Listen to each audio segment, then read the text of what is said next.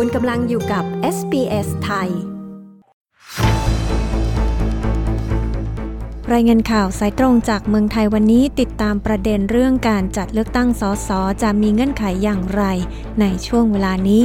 และถ้าศาลวินิจฉัย ให้พลเอกประยุทธ์ต้องพ้นจากตำแหน่งจะมีแนวทางการเมืองอย่างไร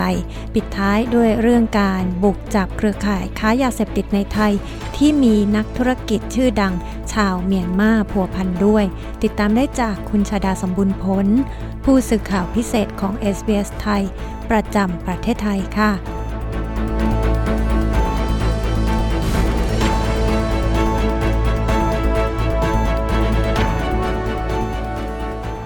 สวัสดีค่ะ คุณชาดา สวัสดีคุณผู้ฟังที่เคารพทุกท่านค่ะ การจะจัดเลือกตั้งสสได้จะมีเงื่อนไขอย่างไรบ้างในช่วงเวลานี้ และจะมีกรอบเวลาในการกำหนดการเลือกตั้งอย่างไรคะ เรื่องของการเลือกตั้งนะคะ แม้ว่าจะยังไม่มีการยุบสภาเกิดขึ้น แล้วก็รัฐบาลยังไม่ครบวาระในการดำรงตำแหน่ง แต่ก็มีไทม์ไลน์กำหนดการเลือกตั้งออกมาแล้วนะคะคร่าวๆคือสำนักงานคณะกรรมการการเลือกตั้งได้มีการกำหนดแผนการเลือกตั้งสสในการเลือกตั้งที่จะเกิดขึ้นว่า ถ้าครบวาระของสภาจะครบในวันที่ 23 มีนาคม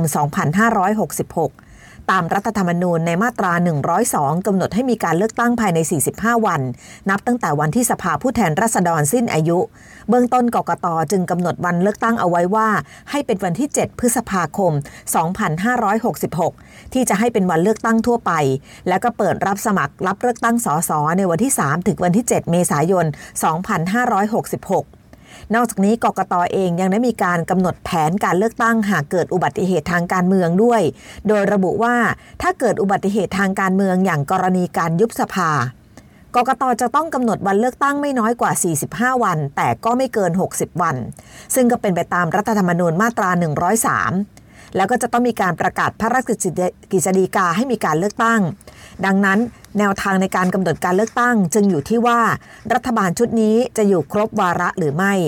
แต่อย่างไรก็ตามก่อนหน้านี้กกตได้แจ้งเตือนเกี่ยวกับเรื่องของระยะเวลาในการหาเสียงเลือกตั้งว่าขนาดนี้ หากนับว่ารัฐบาลจะอยู่ครบวาระในวันที่ 23 มีนาคมปีหน้า มันจะมีกรอบเวลา 180 วัน ที่สมาชิกสภาผู้แทนราษฎร รวมไปถึงผู้ที่เตรียมลงสมัครรับเลือกตั้งสสจะต้องพึงคำนึงถึงก็คือว่า นับตั้งแต่วันที่ 24 กันยายนเป็นต้นไป จะถึงกำหนด 180 วันก่อนจะถึงวันครบวาระของสภา ดังนั้น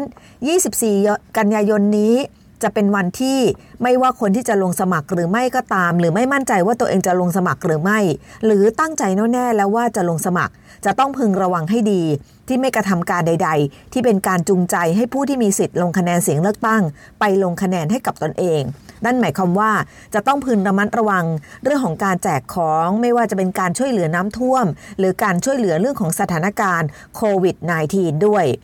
กรณีนี้เองนายวิษณุเครืองามรองนายกรัฐมนตรีฝ่ายกฎหมายออกมาย้ำนะคะว่า การประกาศไทม์ไลน์การเลือกตั้งที่เกิดขึ้นของกกตเป็นการกำหนดสถานการณ์เอาไว้ 2 รูปแบบด้วยกัน ก็คือรูปแบบแรก กับกรณีที่รัฐบาลอยู่บริหารราชการแผ่นดินจนครบวาระ กับกรณีที่ 2 ก็คือมีการยุบสภาเสียก่อน ซึ่งไม่ว่าอย่างไรก็แล้วแต่ ในส่วนของคณะรัฐมนตรีจะต้องพึงระมัดระวังเรื่องของการแจกของให้มากที่สุด เพราะว่าตอนนี้คณะรัฐมนตรีเองนอกจากจะมีตำแหน่งรัฐมนตรีแล้ว ยังมีตำแหน่งในส่วนของสสด้วย ดังนั้นหากจะมีการร้องเรียนเกิดขึ้น ก็คงเป็นเรื่องหนักของกกตที่จะต้องมาวินิจฉัยว่า การร้องเรียนนั้นเข้าข่ายว่าบุคคลคนนั้นหาเสียง หรือจูงใจให้ไปลงคะแนนเสียงเลือกตั้งหรือไม่ ดังนั้นในสัปดาห์หน้าค่ะ ทางรัฐมนตรีจะมีการพูดคุยกันอีกครั้งหนึ่ง เพื่อดูกรอบเวลาข้อกฎหมายทั้งหมด และก็ดูแนวทางใดที่ทำได้ทำไม่ได้ ส่วนในวันพรุ่งนี้ก็จะดูรายละเอียดที่ชัดเจนจากกกตออีกครั้งหนึ่งด้วยค่ะ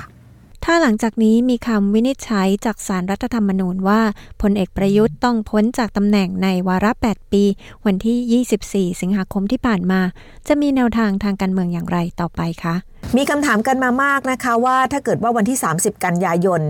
วันที่สารรัฐธรรมนูญ นัดวินิจฉัยการดำรงตำแหน่ง 8 ปีของพลเอกประยุทธ์จันโอชานายกรัฐมนตรี ว่าต้องครบตำแหน่ง 8 ปีเมื่อใด หากคำวินิจฉัยออกมาว่าพลเอกประยุทธ์ ไม่จำเป็นจะต้องพ้นตำแหน่งในวันที่ 24 สิงหาคมที่ผ่านมา และสามารถอยู่ในตำแหน่งนายกรัฐมนตรีต่อไปได้ ก็ไม่มีปัญหาค่ะ เพราะว่าแนวทางการทำงานของรัฐบาลก็จะเดินหน้าต่อไปได้ และรัฐบาลจะอยู่ครบวาระเลย หรือจะยุบสภาอันนั้นเป็นอีกเรื่องหนึ่ง แต่ถ้าหากว่าในวันที่ 30 กันยายนนี้ มีคำวินิจฉัยออกมาว่า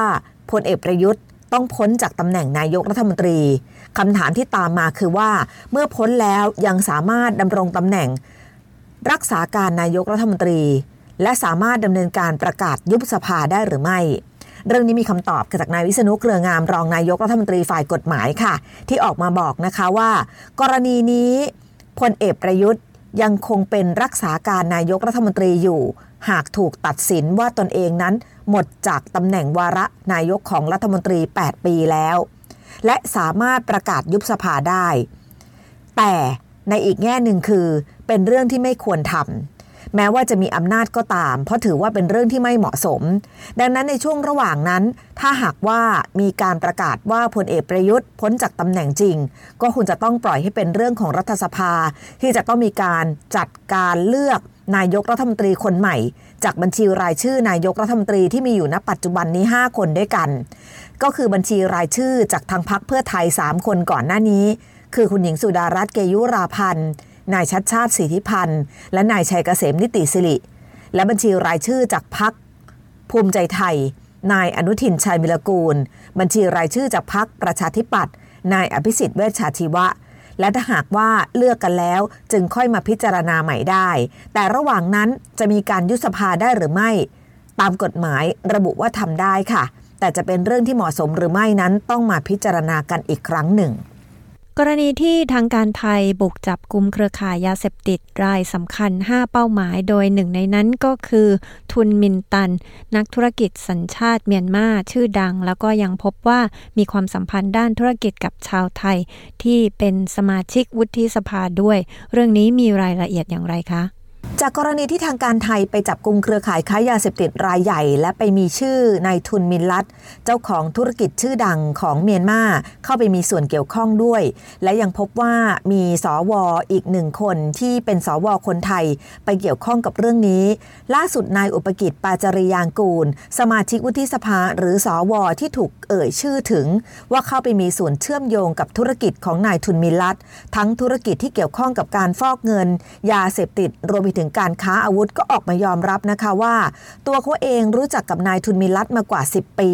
ในฐานะที่ทำธุรกิจด้วยกันมาโดยตลอด แล้วก็รู้สึกตกใจที่เห็นข่าวการจับกลุ่มดังกล่าว และมีการพาดพิงว่าตัวเขานั้นทำธุรกิจสีเทาด้วย